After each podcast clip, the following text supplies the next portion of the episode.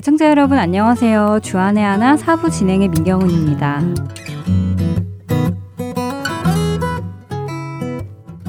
유학 생활을 한 지도 이제 5년이 넘어가고 있는데요. 아직도 한 가지 힘든 것이 있습니다. 바로 영어이지요. 아무래도 저에게는 영어 울렁증이 있는 것 같습니다. 늦은 나이에 유학을 와서 그런지 영어가 빨리 습득되지도 않아서 영어로 이야기를 해야 할 때면 머리뿐 아니라 마음속까지 혼란스러워집니다. 문법도 문법이지만 영어 발음과 액센트 때문에 더욱 말을 못하게 되더라고요. 제가 영어로 어떤 말을 했을 때 상대방이 음? 뭐라고? 라는 반응을 보이며 제 말을 못 알아들으면 저의 목소리는 점점 더 작아집니다. 그래서 요즘 다시 영어 발음 연습을 시작했는데요. 그러다 보니 전에 아는 동생과 영어 발음 공부를 했던 때가 생각이 났습니다. 미국에서 태어나 자란 그 동생은 저에게 영어를 가르쳐 주며 아주 꼼꼼하게 발음을 체크해 주었었는데요. 저의 혀 근육까지 체크해 주며 작은 것 하나도 넘어가는 것 없이 언니, 다시요. 다시 발음해 주세요. 라면서 저의 발음을 교정해 주기 위해 애를 썼습니다. 30여 년 동안 한국어만 발음했던 제게 발음 교정은 여간 힘든 게 아니었죠. 그러나 그 동생은 제가 잘 발음하지 못하는 단어가 나오면 5분이 걸리던 10분이 걸리던 제대로 발음을 할 때까지 다시요, 틀렸어요, 다시요 라면서 저를 훈련시켜 주었습니다. 사실 그때 그 시간이 얼마나 힘들었는지 모릅니다. 잘 안 되는 것을 지적받는 것도 기분이 좋지 않았지만요. 어린 동생한테 혼나는 것 같다 부끄럽기도 했고요. 또 아무리 해봐도 발전이 없을 것 같은 생각도 들었기 때문이었는데요. 그래서 저는 해보다 안 되면 그 동생에게 이건 절대 발음이 안 되는 단어야. 혹은 나중에 내가 따로 연습할게 라고 핑계를 대면서 은근슬쩍 넘어가려고도 많이 했었습니다. 하지만 그 동생은 발음이 비슷하게라도 될 때까지 저를 연습시켰지요.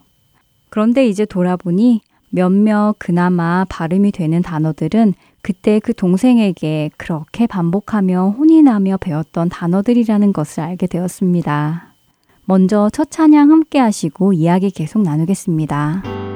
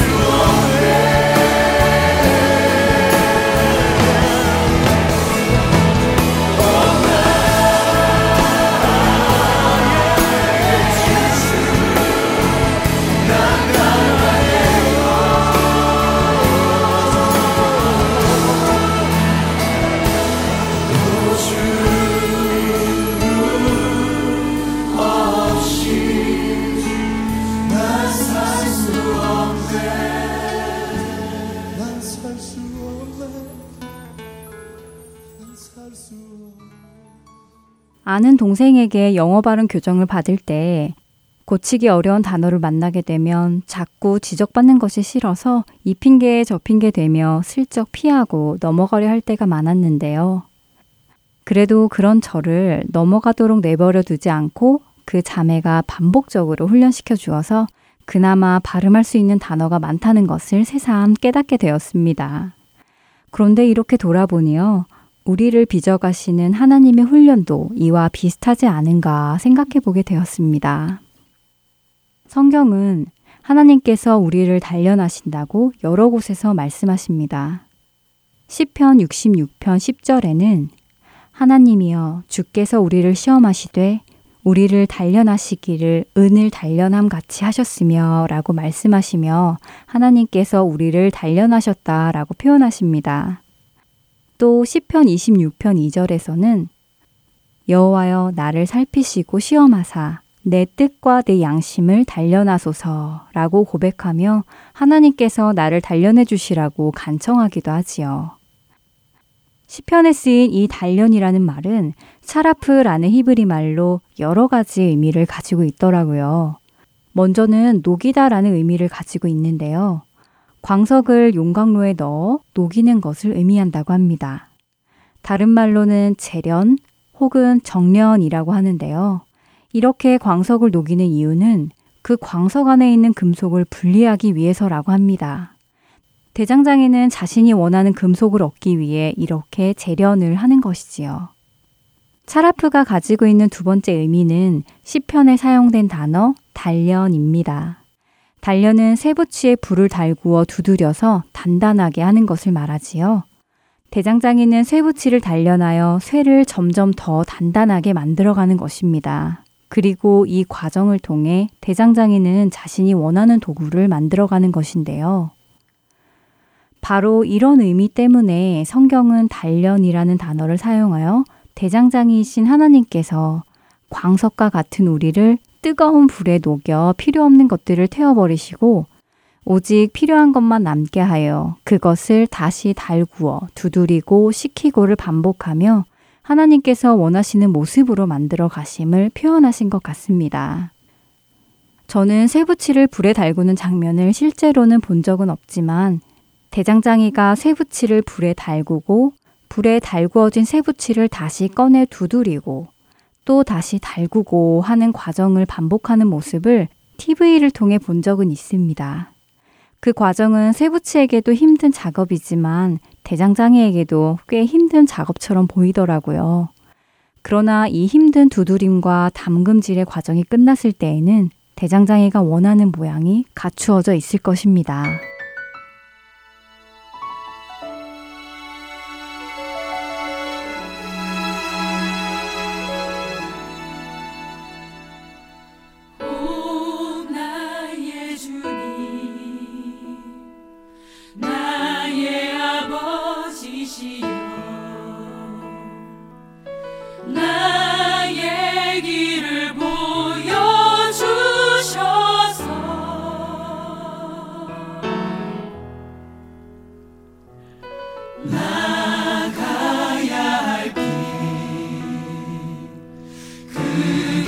수 있도록.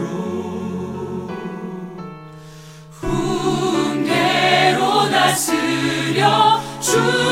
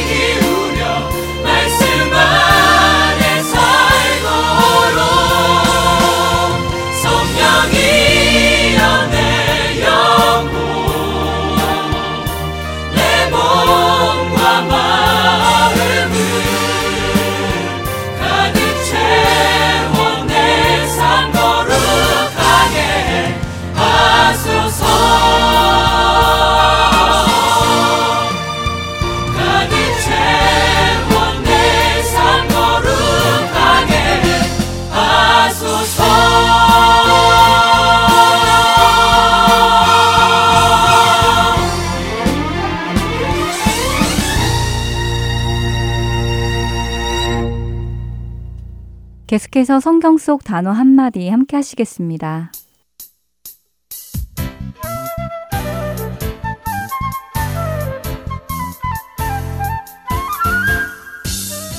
여러분 안녕하세요. 성경 속 단어 한마디 진행의 이다솜입니다. 오늘도 성경 속 단어 한마디에서는 지난 몇 주에 이어 성경 속에서 자주 만나게 되는 그룹의 사람들에 대해 나누어 보려 하는데요. 오늘은 제사장에 대해 알아보겠습니다. 제사장이라는 단어를 말씀 속에서나 설교 시간에 많이 보고 들어보셨죠? 재미있는 것은 우리에게 제사장이라는 사람들이 왠지 좋은 이미지로 다가오지 않는다는 것입니다.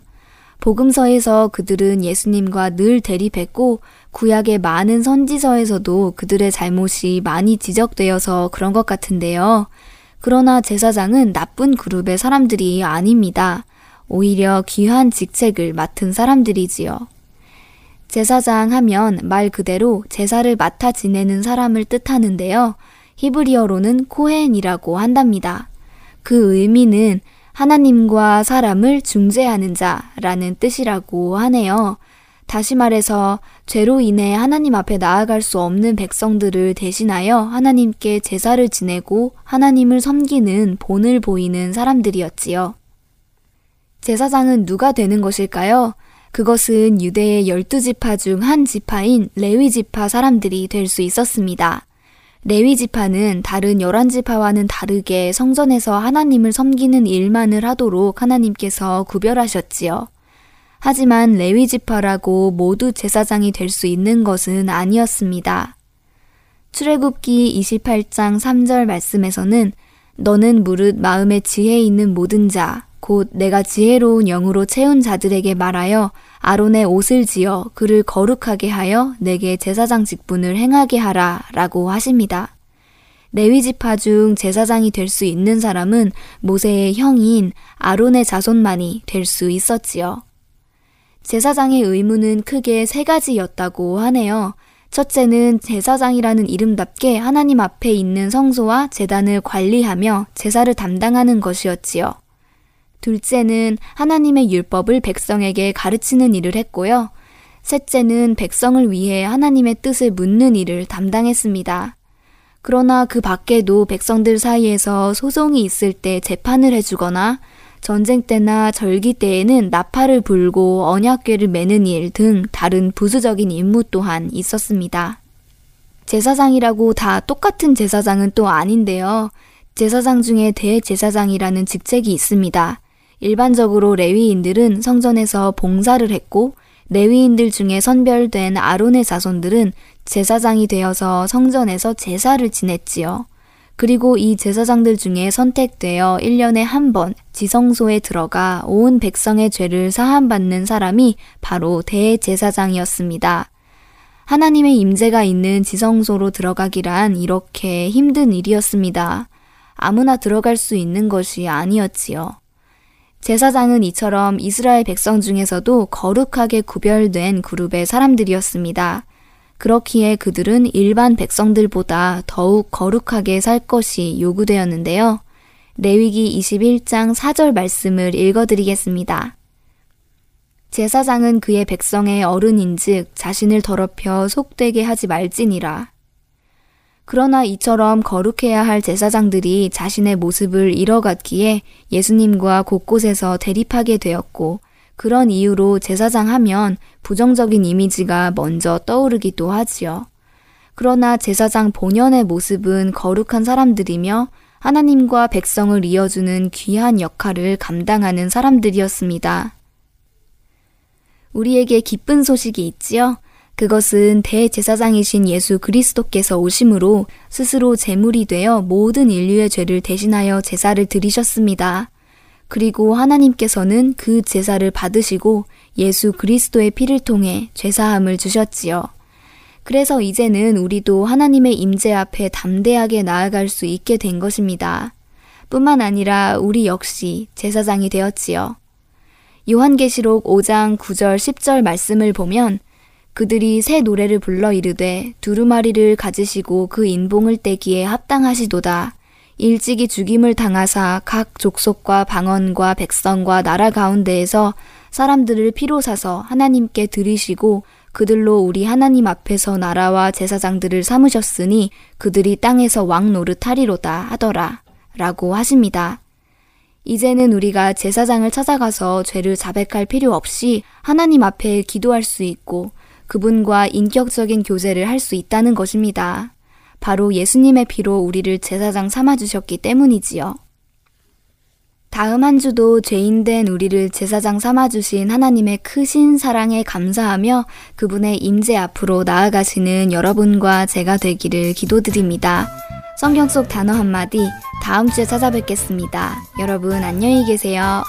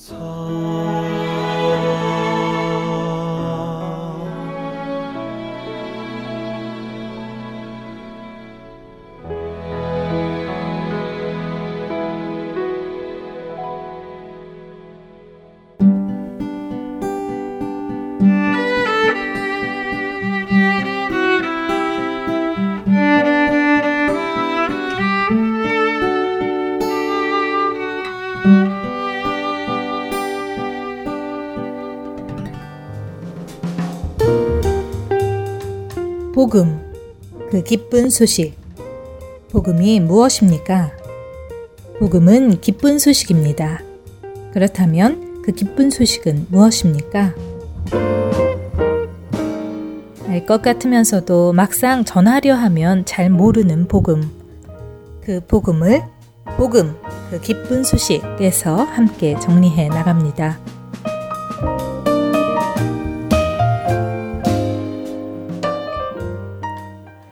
성경 강해로 이어집니다. 미조리 세인루이스의 전 담임 목사이신 서정건 목사께서 역사서 시리즈를 계속해서 해주고 계십니다. 오늘은 느에미아서 1장부터 7장을 본문으로 말씀 전해주십니다. 은혜의 시간 되시길 바랍니다.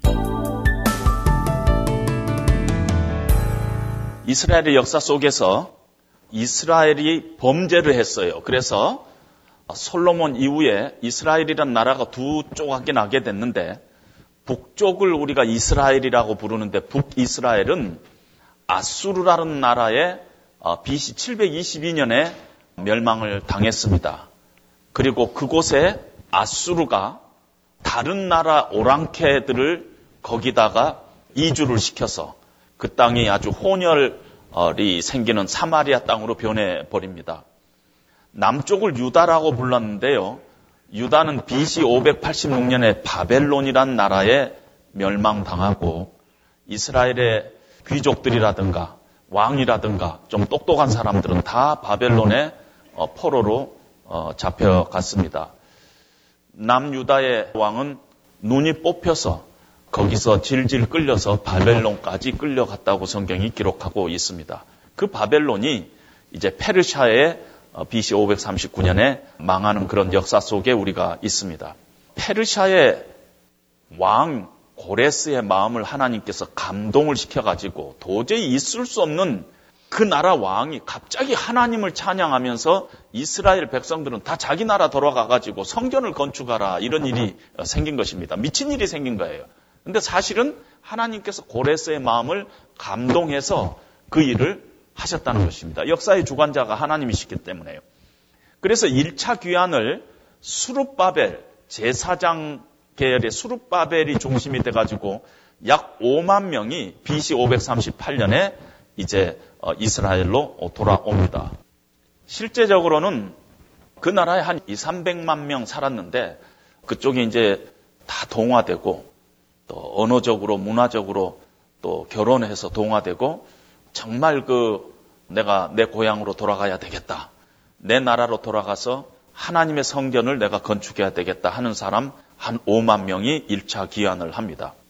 2차 귀환은 457년에 1754명을 데리고 에스라가 귀환을 하고 이제 3차 귀환에 BC 444년에 느헤미야가 어, 중심이 돼가지고 3차 기환을 합니다. 느헤미야서의 중심 인물은 느헤미야예요. 어떤 하나님께서 느헤미야를 사용하시는데요. 어느 나라든지 그 나라의 흥망성쇠를 이렇게 바라보면은 그 안에 지도자가 있습니다. 지도자가 굉장히 중요합니다. 근데 우리가 느헤미야를 이렇게 보면서 느헤미야는 아주 기도의 사람이었다 하는 것을 우리가 볼 수가 있습니다. 느에미아서에 느에미아가 기도한 것이 아홉 번 나옵니다. 에루살렘에서부터 네가 이렇게 왔는데 에루살렘 성이 성문이 불탔다는 소식을 들었어요. 그러자 느에미아는 울며 슬퍼하며 금식하며 기도했다는 것입니다.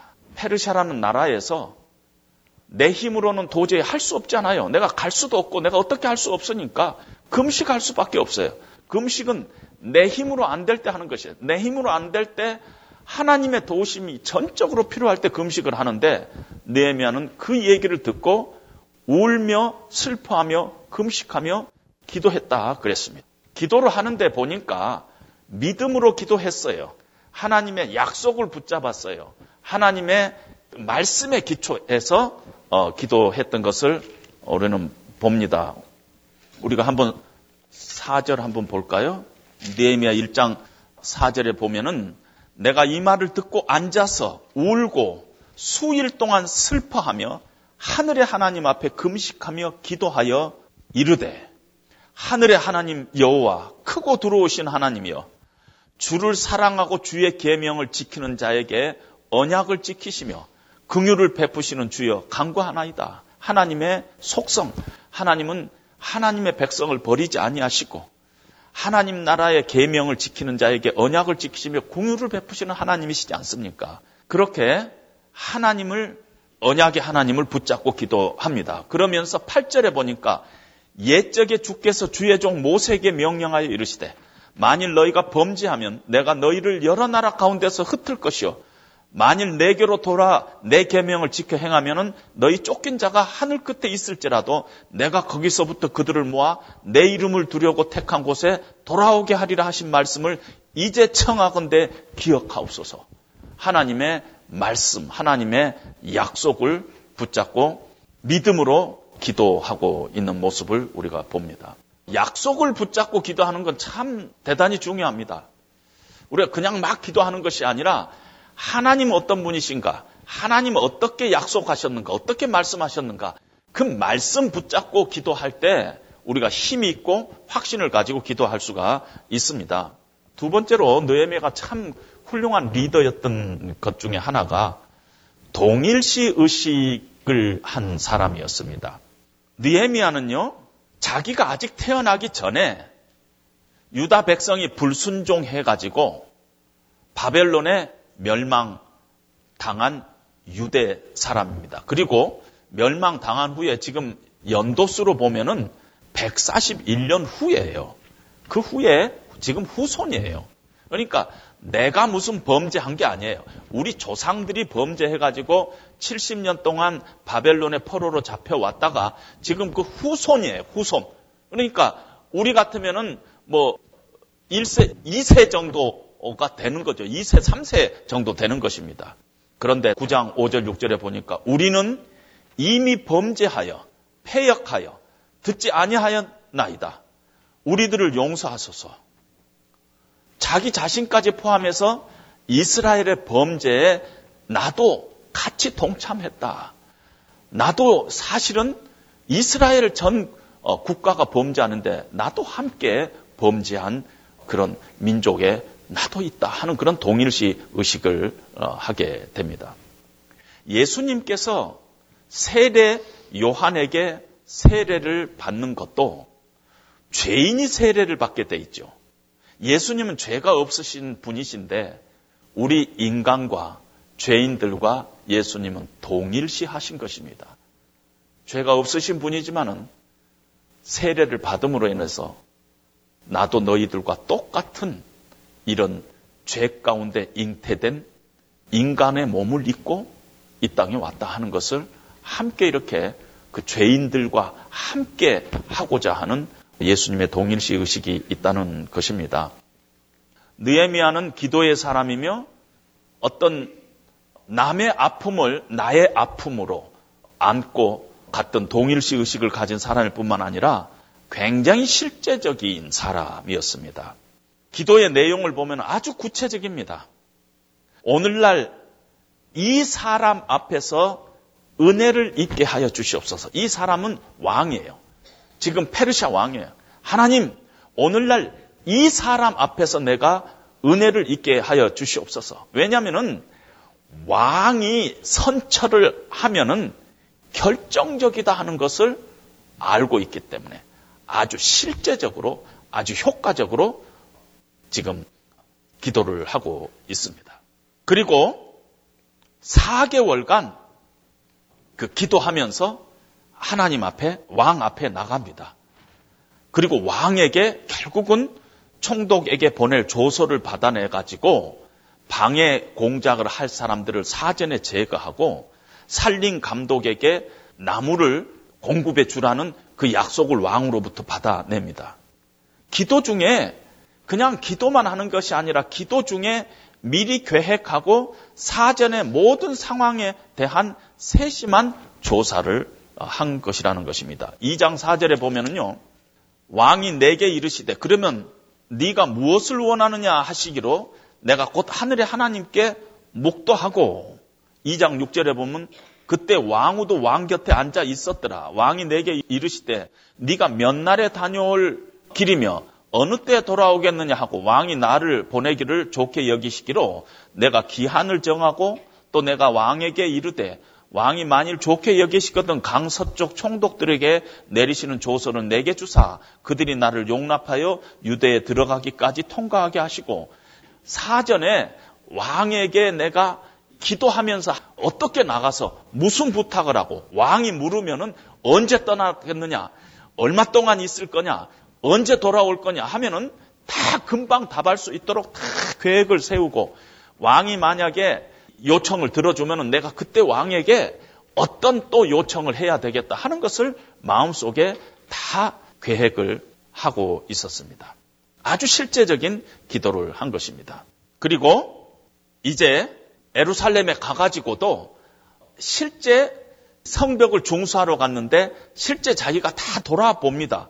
2장 12절에 보면은 내 하나님께서 에루살렘을 위해서 무엇을 할 것인지 내 마음에 주신 것을 내가 아무에게도 말하지 아니하고 밤에 일어나 몇몇 사람과 함께 나갈새 내가 탄 짐승 외에는 다른 짐승이 없더라. 그 밤에 골짜기 문으로 나가서 용종으로 분문에 이르는 동안에 보니 에루살렘 성벽이 다 무너졌고 성벽은 불탔더라. 앞으로 나아가 샘문과 왕의 못에 이르러서는 탄 짐승이 지나간 곳이 없는지라 그 밤에 시내를 따라 올라가서 성벽을 살펴본 후에 돌아서 골짜기 문으로 들어와 돌아왔다. 지금 내가 해야 할 일, 하나님 앞에 기도뿐만 아니라 이 기도를 통해서 내가 이루고자 하는 것을 실제 가가지고 다 이렇게 조사해보고 밤에 일어나 돌아봅니다. 사실 확인한 것이에요. 그리고 최종 계획을 세우는 것입니다. 니에미아는 굉장히 효과적으로 실제적으로 조직적으로 기도하면서 이 일을 했던 아주 지도력이 뛰어난 사람이었다. 그렇게 볼 수가 있습니다. 그럴 뿐만 아니라 자기 혼자 일하지 않고 다른 사람들에게 이 일이 얼마나 중요한가 동기부여를 했어요. 2장 17절, 18절에 보면은 후에 그들에게 이르기를 우리가 당한 공경은 너희도 보고 있는 바라. 에루살렘이 황파하고 성문이 불탔으니 자 에루살렘 성을 건축하여 다시 수치를 당하지 말자 하고 그들에게 하나님의 선한 손이 우리를 도우신 일과 왕이 내게 이른 말씀을 전하였더니 그들의 말이 일어나 건축하자 하고 모두 힘을 내어 이 선한 일을 하려 함에 동기부여를 했어요. 우리가 지금 이 일이 이 바라 에루살렘이 지금 항폐되어 있는데 이걸 그냥 둘 수가 있느냐? 이건 하나님의 백성으로서 이거 수치스러운 일이 아니냐? 하나님의 선한 손이 우리를 돕는다. 뿐만 아니라 페르시아 왕이 나에게 이러이러한 말씀까지 하고 이렇게 보증을 해줬다. 그걸 가지고 백성들에게 설명하고 동기부여를 합니다. 그랬더니 백성들이 아주 함께 우리가 다 일어나서 건축하자. 이렇게 된 것이라는 것입니다. 에루살렘이 처한 공경의 심각성에 대한 공동적 인식을 했습니다. 어려움을 알렸어요. 여러분, 어려움 알려야 되는 것입니다. 가정 안에서도요, 가장이라고 우리 한국 남편들은 좀 그런 경향이 있는데 어려움이 있으면은 자기 혼자서 뭐 이러다가 나중에 그냥 뻥뻥뻥 터지고 어 그러는데 함께 기도하면서 부인에게도 알리고 자녀들에게도 알리고 함께 우리가 지금 이런 어려운 가운데 있으니까 우리가 허리를 졸라 매자. 우리가 함께 이 공경을 우리가 기도하면서 우리가 우리 가족이 함께 이렇게 한 마음으로 어, 이 문제를 우리가 해결하자. 이런 것들이 있어야 된다는 것이에요. 교회 공동체도 마찬가지예요. 교회가 어려움이 있는데 맨날 목사님하고 장로님들만 살짝살짝 알고 여러분들은 모르고 그러지 않잖아요. 정말 우리 교회가 이런 어려움이 있어가지고 이 문제를 뚫고 나가야 되겠다 하면은 우리 다 우리 공동체니까, 우리 다 우리 식구들이니까 이 문제 우리가 함께 우리가 해결해 나갑시다 하는 그것이 필요하다는 것입니다. 구체적인 행동에 대한 호소를 했습니다. 그리고 개인적인 간증을 했어요. 하나님의 선하신 손이 나를 돕고 있었고 또 페르시아의 왕의 도움도 내가 얻어냈다 하는 것을 느에미아는 백성들에게 이렇게 간증하고 알렸습니다. 그랬더니 4장 6절에 이에 우리가 성을 건축하여 전부가 연결되고 높이가 절반에 이르렀으니 이는 백성이 마음 들여 일을 하였음이니라. 백성들이 다 마음을 같이 해서 이 일을 했다. 느에미아가 참 탁월한 지도자였던 다섯 번째 이유는요. 느헤미야는 팀 미니스터리를 했어요. 여러분 지도자는 일벌레가 아닙니다. 열심히 일하지만은 일 자체에 얽매이는 것이 어, 지도자가 아니에요. 일은요 특별한 목표를 성취하기 위한 수단이지 일 자체가 목적이 아니에요. 그러니까 지도자는 막 그냥 남한테 알리지 않고 자기 혼자서 막 일하고 그게 지도자가 아닙니다. 함께 일할 수 있어야 돼요. 위임을 해줄 수 있어야 돼요. 이거는 누구에게, 이거는 누구에게, 이건 누구에게 위임을 해줘야 된다는 것입니다. 니에미아는 위임을 했어요. 함께 일을 하는데요. 니에미아 3장부터 보면은 그 다음은 누가 하고, 그 다음은 누가 하고, 그 다음은 누가 하고, 여기서부터 여기까지는 누가 하고 하는 것을 38개 그룹이 참여하게끔 이 일을 했습니다. 엄청나게 이렇게 했어요. 성벽을 중수하는데 자기 집 근방에 있는 사람에게 다 이렇게 맡겼습니다. 누구는 누구 하고, 누구는 누구 하고, 누구는 누구 하고 하면서 거기 보니까 그 일을 다 하는데 제사장, 레이인, 금장색, 장사꾼, 공무원, 화장품 장수, 하인, 남자, 여자 75명의 15개 직업이 대두가 됩니다. 75명의 대표자. 그 일을 하는데 느에미아는 완벽하게 팀 미니스터리를 하고 있는 것을 봅니다. 그런데 3장 5절에 보면 드고와 사람들의 귀족들은 주의 역사에 분담하지 아니하였더라. 그 가운데 안 한 사람도 있었다고 기록하고 있어요. 한 사람과 함께 했어요. 안 한 사람 있어요. 어디든지 어느 그룹이든지 모세도 혼자 일을 하다가요 번아웃 됐어요. 그럴 때 장인 이드로가 네 그렇게 하다가는 우리 딸 과부 된다. 그래가지고 천부장, 백부장, 오십부장, 십부장으로 나눠서 하게끔 했어요. 이 성경이 엄청나게 어, 위임을 어, 우리에게 이야기하고 있습니다. 팀 미니스트를 하는데 위임할 뿐만 아니라 올바른 동기를 부여했어요. 명예롭고 편하고 그런 것들은 내가 하고 뭐 내키지 않은 일은 제 맡기고 어, 그런 식이 아니라는 것입니다. 리더는요, 일 잘하는 사람이 아닙니다. 리더는 인정해주는 사람이에요. 니에미아에서에 보면 수많은 사람들의 이름이 언급되어 있습니다. 3장 20절에 보면 삽베 아들 바룩은 힘써 중건했다. 그러니까 다른 사람도 열심히 했지만은 삽베의 아들 바룩은 힘써 이 일을 감당했다. 그런데요, 느에미아 전체 일하는 사람들 수없이 얘기하고 있는데 느에미아는 자기 이름이 없어요. 느에미아 이름은 없어요. 다른 동역자들을 세워주고 인정하고 칭찬하고 지도력을 지금 느에미아가 갖고 있습니다. 네 번째로는요. 일하는 사람. 그러니까 무슨 말이냐면 리더는요. 리더 자신도 일하는 사람이에요. 리더는 그냥 시키는 것만 아니라 리더 자신이 솔선수범 일을 하는 거예요. 리더는 기도만 하는 게 아닙니다. 말씀만 보는 게 아니에요. 4장 21절, 23절에 보면 21절에서부터 23절에 보면 우리가 이같이 공사하는데 무리의 절반은 동틀 때까지 별이 나기까지 창을 잡았으며 그때 내가 또 백성들에게 말하기를 사람마다 그 종자와 함께 에루살렘 안에서 잘지니 밤에는 우리를 위하여 파수하겠고 낮에는 일하리라 하고 니나 내 형제들이나 종자들이나 나를 따라 파수하는 사람들이나 우리가 다 우리의 옷을 벗지 아니하였으며 물을 기르러 갈 때에도 각각 병기를 잡았느니라. 지금 어떤 면에서 영적인 전쟁이에요. 실제적인 전쟁과 마찬가지예요. 밤에는 보초를 서게 하고 낮에는 일을 하고 물길로 갈 때도 창 잡고 일을 했다는 것입니다. 신앙적인 것에 일에서도요. 그냥 기도만 하고 있으면은 그것이 영적이지 않아요. 기도하면서 동시에 일해야 돼요. 일 자체가 영적인 것이에요. 일하지 않으면은요, 아무것도 일어나지 않아요. 네미아는 몸소 같이 일을 했어요. 여러분, 그래서 어떤 분들은 노동은 기도라고까지 이야기합니다. 일하지 않고 하나님을 위해서 이루어지는 일은 하나도 없어요.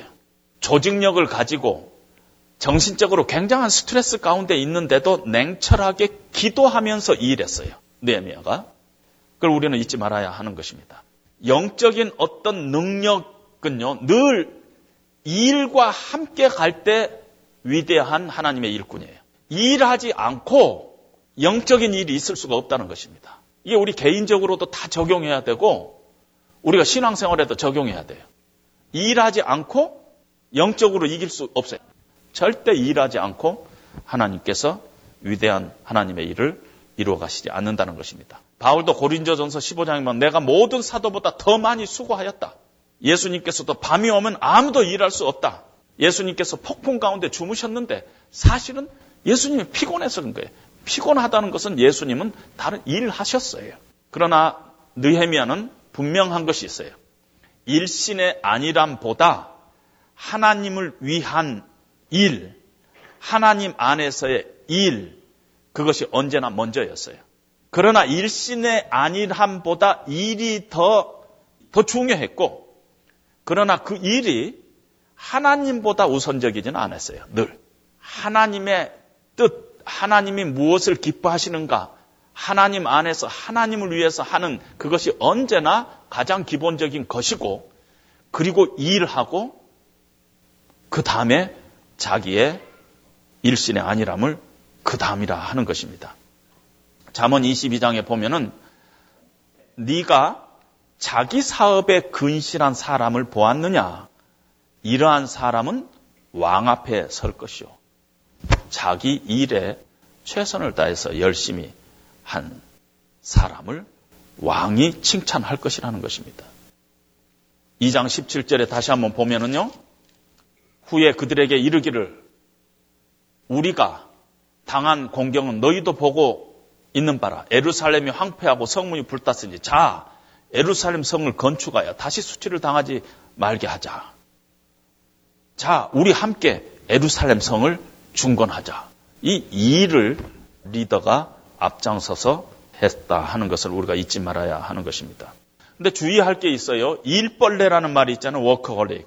일에 쫓기는 사람. 지나치게 일 중심적인 사람. 믿음으로 하는 게 아닙니다. 자기 안에 두려움이 있어요. 교회 안에서도 마찬가지입니다. 자기 안에 너무 허한 게 있어요. 그러면은 자칫 잘못하면은 일 중심으로 막 합니다. 일. 그래가지고 거기서 자기의 어떤 평안을 찾으려고 하는데 그렇지 않다는 것입니다. 뭔가를 성취하려는 욕구를 가지고 우리가 하나님의 일을 하면은 결국은 번아웃 된다 하는 것입니다.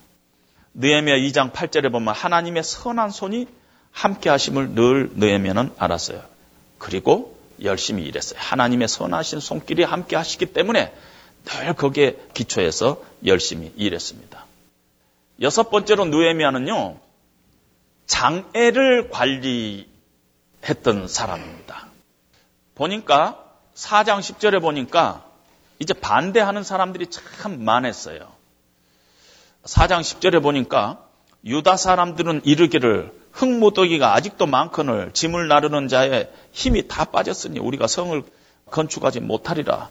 이 유대 사람들은 하다가 보니까 막 지쳤어요. 너무 지쳐가지고 야 우리가 더 이상 못하겠다. 이거 완공 못하겠다. 이렇게 얘기를 한 것입니다. 4장 21절에도 우리가 이같이 공사하는데 무리의 절반은 동틀 때까지 별이 나기까지 창을 잡았다 하는 것이에요. 뭐예요? 방해꾼들이 있다는 것입니다. 창을 잡았어요. 창 잡고 했어요. 어떤 위기 관리를 했다는 거예요. 장애 관리를 했다는 것이에요. 그래서 결국은 52일 만에 성벽 준수를 완공했습니다. 반대 세력이 있었어요. 산발랏, 사마리아 총독, 도비아, 암몬, 게셈, 아라비아 이 사람들이 이 방해를 했습니다. 경멸하기도 하고 중상 모략하기도 하고 비방하기도 하고 2장 20절에 보면은요. 내가 그들에게 대답하여 이르되 하늘의 하나님이 우리를 형통하게 하시리니 그의 종들인 우리가 일어나 건축하려니와 오직 너희에게는 에루살렘에 아무 기업도 없고 권리도 없고 기억되는 바도 없다 하였느니라. 그들이 막 중상하고 경멸하고 비방하는데 느에미아는 이 땅은 너희 것이 아니다. 이 땅은 하나님께 속한 것이다. 너희는 하나님의 백성이 아니다. 비방도 필요 없고 도움도 필요 없다 하면서 분명히 선을 그었습니다. 4장 14절에 보니까 내가 돌아본 후에 일어나서 귀족들과 민장들과 남은 백성들의 말하기를 너희는 그들을 두려워하지 말고 지극히 크시고 들어오신 주를 기억하고 너희 형제와 자매와 아내와 집을 위해서 싸우라. 이렇게 이들이 비방하고 중상하고 이런 하니까 유대 백성들 가운데 자꾸 두려움이 생겼어요. 6장 9절에도 보면은요. 이는 그들이 다 우리를 두렵게 하고자 악은 두렵게 해서 못하게 만드는 게 작전인 것입니다. 중단시키는 것이 목적이에요. 방해하는 놈들은 다 중단시켜가지고 못하게 하는 것이 목적이에요. 그러면은 이 악과 싸워서 이기는 방법은요, 원래 하던 것을 계속하는 것이에요, 계속. 사단이 싫어하는 것은 지금 성벽 중수하는 것을 가장 싫어하는 것입니다. 사단이 싫어하는 것은 우리가 신앙생활 잘하는 것 가장 싫어하는 것이에요. 우리로 하여금 두려움을 갖게 해가지고 그 일을 아이고 안 하는 게 낫겠다. 이렇게 우리가 생각을 하게 만든다는 것입니다. 느에미아가 4장 9절에 보면은 우리가 우리 하나님께 기도하며 그들로 말미암아 파수꾼을 두어 주야로 방비하는데 기도하고 보초섰어요. 4장 13절에 보면은 내가 성벽 뒤에 낮고 넓은 곳에 백성이 그들의 종족을 따라 칼과 창과 활을 가지고 서 있게 하고 어, 보초 다 서게 한 것입니다. 그리고 두려워하지 말라. 가족들을 위해서 우리가 싸워야 되지 않느냐? 이렇게 독려를 합니다. 그리고 밤에 잘 때도 옷 벗지 말고 자자. 물 길르러 갈 때도 창 들고 가자. 이렇게 아주 위기 관리를 하면서 또 어려움이 있으면 문제가 생기면 나팔 불어라. 이러면 우리가 다 함께 모이자. 이런 작전이 있었다 하는 것입니다. 우리가 교회 일을 하면서도 마찬가지입니다. 개인적으로 신앙생활하도 마찬가지고 교회 공동체가 전체적으로 움직이는데 여러분 사단이 이 교회 공동체가 잘 되기를 바라겠어요? 안 되기를 바랄 거 아니에요? 그러니까 여기저기서 붙잡는 게 있습니다. 영적인 눈으로 우리가 바라보고 미리 예방하고 준비하고 함께 공동체가 비전을 sharing하고 문제를 객관화시키고 내 문제로 알고 문제의 마음이 뺏기지 않도록 분산되지 않도록 한 목적을 향해서 나가도록 그런 일들이 필요하다는 것입니다. 세 번째, 복음의 진리를 선포하는 일을 중단하지 않을 것. 그러니까 focusing을 하면서 필요 없는 것에 힘을 뺏기지 말라 하는 것입니다. 믿음은요, 하나님을 바라보는 것이에요. 우리의 상황보다 크신 하나님을 바라보는 것이 믿음인 것입니다. 절대 내 자신을 바라보고 내 자신의 과거를 바라보고 낙심하고 패배감에 쌓이지 말고 주변 환경을 바라보고 불안해하고 두려워하고 마음이 나눠지고 산만해지고 그러지 말고 믿음으로 하나님을 바라봐야 내가 산을 향하여 눈을 들리라. 나의 도움이 어디서 올까? 하나님에게서 온다는 것입니다. 하나님 앞에 기도할 때 상황보다 크신 하나님, 이 상황을 컨트롤하고 계시는 그 하나님 붙잡고 기도해야 하는 것입니다. 4장 20절에 보니까 우리 하나님께서 우리를 위해서 싸우시리라. 느헤미야는 그 확신을 가지고 늘 하나님을 바라보면서 나갔어요. 기도하면서 나갔어요. 그러나 하나님 신뢰하면서 prayer and trust and work 세 가지를 가지고 움직였어요.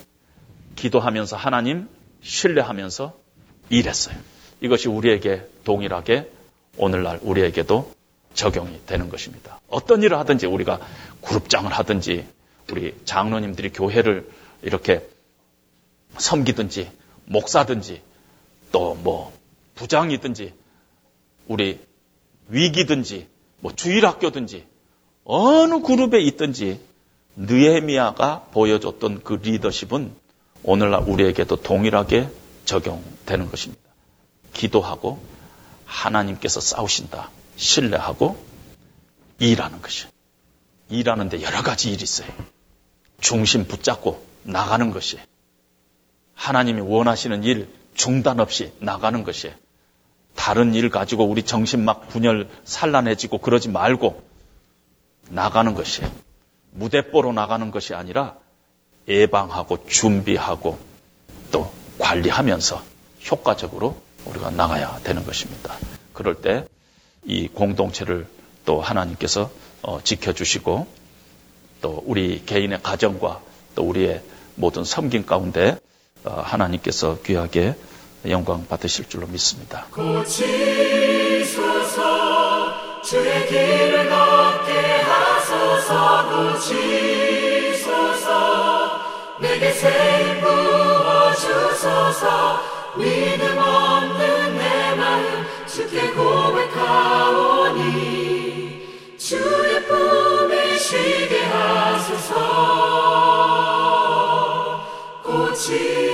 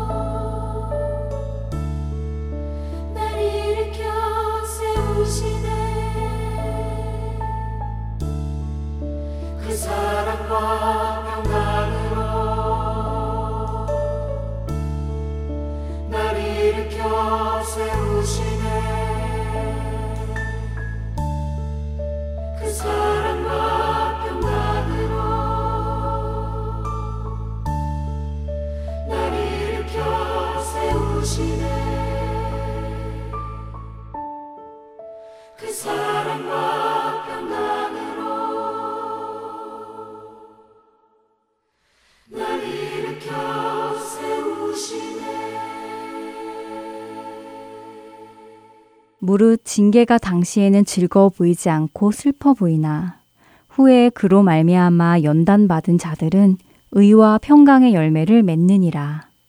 히브리서 12장 11절의 말씀입니다. 대장장이가 쇠붙이를 만들 때 여러 번의 두드리는 매질과 당금질을 하며 자신이 원하는 모양으로 그 쇠붙이를 만들어 갑니다. 하나님도 이처럼 우리를 단련하시고 연단하시지요. 저 역시 하나님의 연단을 받았고 지금도 역시 받고 있습니다. 그리고 앞으로도 받을 것이고요. 하나님께서 원하시는 그 모습으로 만들어질 때까지 말입니다. 그런데 이 연단의 과정 속에서 때때로 이런 생각이 들더라고요. 지금 이 힘든 일이 언제 끝나지? 아, 너무 어렵다. 포기하고 싶다. 피하고 싶어. 하는 생각 말입니다. 하지만 그런 하나님의 연단의 손길을 피한다면 우리는 결코 하나님께서 원하시는 모습으로 빚어져 갈 수 없을 것입니다. 늘 변하지 못한 모습으로, 성숙하지 못한 모습으로 신앙생활을 해 나갈 것입니다. 그러나 히브리서의 말씀처럼 비록 그 연단의 과정이 당시에는 즐거워 보이지 않고 오히려 슬퍼 보이지만 후에는 이로 말미암아 의와 평강의 열매를 맺을 것입니다. 혹시 지금 연단의 과정 속에 계시는지요? 힘든 일을 겪고 계시는지요? 그러나 낙담하지 마시기 바랍니다. 여러분은 하나님 안에서 그 일을 겪고 계시기 때문입니다. 오늘을 보시지 마시고 하나님의 연단이 끝나는 그날 변화된 여러분의 모습을 상상해 보시기 바랍니다. 내가 가는 길을 그가 아시나니 그가 나를 단련하신 후에는 내가 순금같이 되어 나오리라 라는 욥기 23장 10절의 말씀을 기억하며 하나님의 연단을 잘 감당하는 우리 모두가 되기를 소망합니다. 지금까지 주안의 하나 사부 함께 해주셔서 감사드리고요. 다음 시간에 뵙겠습니다. 안녕히 계세요. 주가 보이신 생명의 길 나 주님과 함께 상한 마음을 들